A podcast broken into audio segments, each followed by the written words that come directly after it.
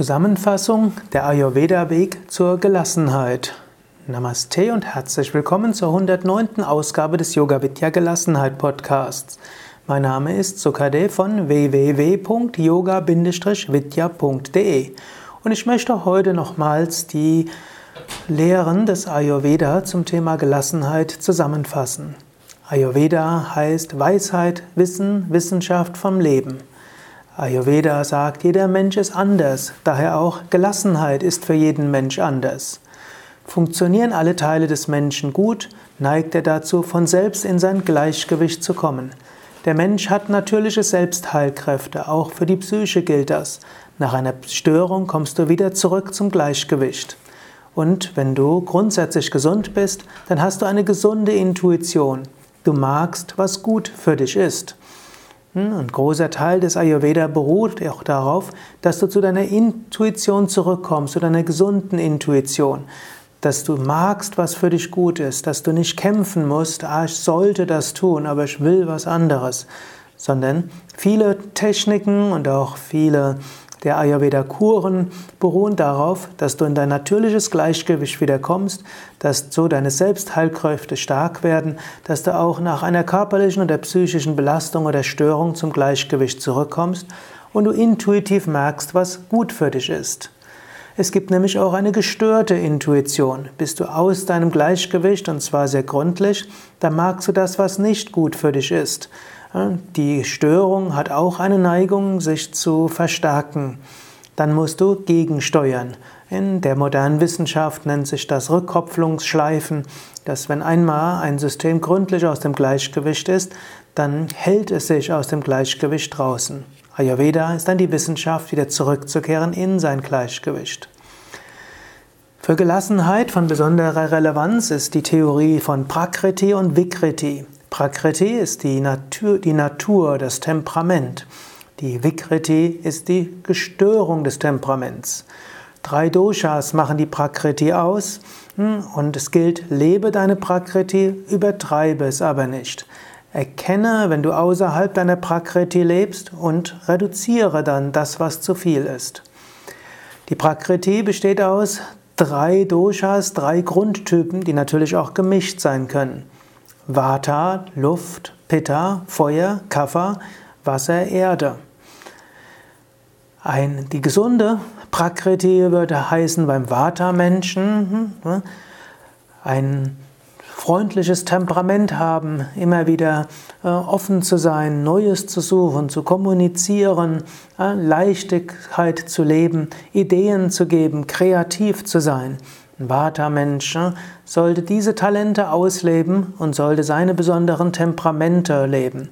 Wenn ein Vata-Mensch nicht in der Lage ist, sein Temperament zu leben, dann kann er austrocknen und kann schnell in Störungen kommen. Der Vata-Mensch muss aber auch beachten, dass er sein Vata-Element nicht zu stark werden lässt. Er muss auch gewisse Regeln beachten, er muss sich auch immer wieder erden und ab und zu mal auch das tun, wozu er sich verpflichtet hat. So, also Vata-Mensch gilt, lebe die Stärke deines Luftelementes, aber behalte auch die Erdung bei. Der Pitta-Mensch ist ein Leistungsmensch, voller Feuer, voller Enthusiasmus. Er will Dinge erreichen und ihn freut es, wenn er etwas machen kann. Er erfreut sich, wenn etwas gelingt und er freut sich, wenn er merkt, dass er seine Stärke einsetzen kann. Ein Pitta-Mensch sollte dafür sorgen, dass er Aufgaben hat, deren Ende er auch sehen kann. Er sollte dafür sorgen, dass er das Gefühl hat, etwas geleistet zu haben, Ergebnisse zu sehen. Der Pitta-Mensch sollte sich neue Herausforderungen suchen und sich daran erfreuen, was alles möglich ist. Der Pitta-Mensch muss sich aber auch vom Übermaß von Pitta hüten. Er darf nicht nur leistungsorientiert sein, er muss auch mal seine innere Antreiber loslassen können. Ein Pitta-Mensch muss auch mal loslassen und gemütlich werden können, die Sachen etwas leichter und äh, angenehmer zu sehen. Ein Pitta-Mensch muss auch lernen, die anderen Temperamente zu schätzen für das, was sie sind. Ein Kapha-Mensch ist der gemütliche Mensch, ein erdiger Mensch, ein freundlicher Mensch, ein treuer Mensch, jemand, der langfristig Erfolg hat. Ein Kapha-Mensch sollte sich Aufgaben suchen, der es wichtig ist, langfristigen Erfolg zu haben. Er sollte sich von, mit Menschen auch umgeben oder zu Menschen Kontakt halten, mit denen er langfristig befreundet sein kann. Ein Kaffermensch ist wie die Ölung für die Menschen um ihn herum. Ein Kaffermensch muss dabei aber auch aufpassen, dass er nicht starre wird, nicht träge wird, nicht antriebslos wird, dass er auch den anderen nicht Stein in den Weg legt und nicht zu sehr als Bedenkenträger wahrgenommen wird. Wenn jeder dieser drei Grundtypen sich so verhält, wie seiner Natur entspricht, ist er in seinem optimalen Leistungsvermögen und wird auch nicht so leicht aus der Gelassenheit kommen. Natürlich gibt es auch Mischtypen. Es gibt Vata Pitta, Pitta Kapha, Vata Kapha Menschen und es gibt auch Tridosha Menschen. Und ich habe auch beobachtet, dass auch in der zeitlichen Entwicklung mal das eine, mal das andere Dosha in den Vordergrund kommen kann. Jede dieser Doshas kann gestört werden. Und zwar, egal welche Prakriti du hast, du kannst jede Vikriti haben. Hm, also du kannst ein Kapha-Mensch sein, aber eine Vata-Störung haben. Du kannst ein Pitta-Mensch sein und eine Kapha-Störung haben und so weiter. Vata-Störung zeichnet sich aus durch Ängste, durch Unruhe, durch Schlafstörungen und Nervosität. Dort gilt es, das Vata zu reduzieren durch geregelten Tagesablauf, durch Zentrierung, durch Erdung, durch Wärmung und verschiedene Übungen wie auch für bestimmte Formen von Ernährung. Pitta-Störung zeichnet sich aus durch zu viel Feuer, durch Ärger, durch Reizbarkeit, cholerische Anfälle und schließlich durch Frustration und natürlich Entzündungen, Magen-Darm-Geschwüre, Durchfall, Autoimmunerkrankungen, Allergien und so weiter. Pitta-Mensch sollte sich Zeit für also jemand mit Pitta-Störung sollte sich Zeit nehmen, sich zu entspannen, um loszulassen sollte spirituelle Praktiken üben, Entspannungstechniken üben und lernen, toleranter und freundlicher mit sich selbst und anderen umzugehen. Kafferstörungen zeigen sich durch äh, Ödeme, Ansammlung von Flüssigkeiten, durch äh, Ansammlung von Fett, durch Müdigkeit, Trägheit, Antriebslosigkeit, Lustlosigkeit und Schwarzseherei. Ein Kaffermensch muss irgendwie in die Gänge kommen. Oft geht das, indem er sich mit anregenden Menschen umgibt, indem er sich Ziele setzt, indem er gemütlich Dinge macht, die ihn aber gleichzeitig mit Kraft und Energie aufladen.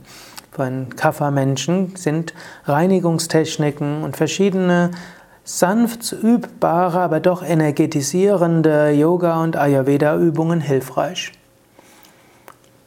In den letzten Podcasts habe ich dort viele Übungen erwähnt und viele weitere Tipps erwähnt. Um im Gleichgewicht zu bleiben und um das Gleichgewicht herzustellen, ist es wichtig, ein starkes Agni zu haben und Amas auszuscheiden. So ist es wichtig, dass du dir bewusst bist, habe ich ein starkes Agni, ein starkes Verdauungsfeuer, kann ich die Dinge gut absorbieren, kann ich das, was ich äh, zu mir nehme, und zwar sowohl körperlich, emotional als auch geistig, kann ich das gut verdauen. Wenn nicht, kannst du schauen, wie kannst du dein Agni wieder stärken. Nicht zu viel auf einmal, zwischendurch Zeit zu geben zum Verdauen. Auch äh, bestimmte Lebensmittel helfen, Agni zu stärken. Und es gibt Agni-Aktivierungen, Übungen im Hatha-Yoga. Amas muss man abbauen. Wenn Amas da sind, dann manifestiert sich, dass die Selbstheilkräfte nicht gut funktionieren. Hm, schlechtes Agni kann zu Ama führen. Ama kann zu schlechtem Agni führen. Dosha-Ungleichgewichten können zu Ama führen. Ama kann zu Dosha-Ungleichgewichten führen. So hängt letztlich alles zusammen. Und gerade in den Ayurveda-Kuren setzt man zuerst bei Ama an. Ja, ob das jetzt kleine oder große Ama-Kuren sind, Panchakarma-Kuren, so kannst du dein Ama reinigen. Ist das Ama gereinigt, wird das Agni stärker und deine Doshas kommen in ihre natürliche Prakriti, in ihr natürliches Gleichgewicht. Daher kann dir auch einfach mal eine Ama-Kur in einem Ayurveda-Zentrum oder im Yoga-Vidya-Ashram helfen, wieder ins Gleichgewicht, in die Gelassenheit zu kommen. Oder du entwickelst deine eigenen Techniken, wie du dich entschlacken und entgiften kannst. Manche machen das regelmäßig, zum Beispiel einmal im Jahr im Frühjahr oder auch zweimal im Jahr. Oder du kannst immer dann, wenn notwendig ist, mal eine drei- bis siebentägige Kur für dich machen, was auch immer das für dich heißen mag. Es ist gut, wenn du herausfindest, wie kannst du persönlich entschlacken, wie kannst du persönlich entgiften. Eine der wichtigsten Lektionen vom Ayurveda ist aber, der Mensch hat eine Neigung, in sein natürliches Gleichgewicht zurückzukehren. Und schon wenn du innerlich entspannst und darauf vertraust, wird das geschehen. Manche Ungleichgewichten kommen einfach dadurch, dass du Angst hattest, dass das Ungleichgewicht sich erhält und immer stärker wird. Indem du loslässt, indem du die Selbstheilkräfte wirken lässt, wirst du merken, du hast doch eine robuste Psyche, einen robusten Körper. Normalerweise kommst du zurück ins Gleichgewicht. Und wenn das nicht so geschieht, hast du eine Fülle von Möglichkeiten und Techniken, um dich zurückzubringen ins Gleichgewicht. Gerade denn, wenn du weißt, ja, ich kann ja einiges tun, und du das Gefühl hast der Selbstwirksamkeit, du hast selbst einiges in deiner Hand, du kannst selbst einiges steuern, dadurch selbst kannst du in die Gelassenheit kommen. Wenn du das ergänzt mit einem spirituellen Vertrauen, dass selbst das, was nicht in deiner Hand ist, irgendwie gut ist zu deinem spirituellen und persönlichen Wachstum, kannst du jederzeit eine Grundgelassenheit haben. Und vor dieser Grundgelassenheit kannst du mit allem anderen geschickt und gut umgehen. Mehr zum Ayurveda findest du auf unseren Internetseiten unter www.yoga-vidya.de.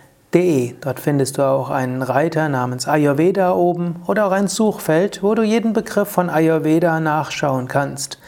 Du findest viele Tipps weiter und du findest auch Seminare, Panchakarma-Kuren, Ama-Kuren, andere Ayurveda-Wohlfühlwochen, um dich ins Gleichgewicht zu bringen. Bei mit der nächsten Folge will ich auf andere Aspekte von Gelassenheit eingehen und vielleicht noch ein paar Tipps zur Ernährung vom Standpunkt des Hatha Yoga aus. Die Folgen zum Gelassenheit Podcast gehen also noch ein gutes Stück weiter, auch wenn das hier jetzt der letzte der Ayurveda Gelassenheit Podcasts im engeren Sinn war. Du kannst gespannt sein, was noch kommen wird. Om Shanti. Friede für Körper, Geist und Seele.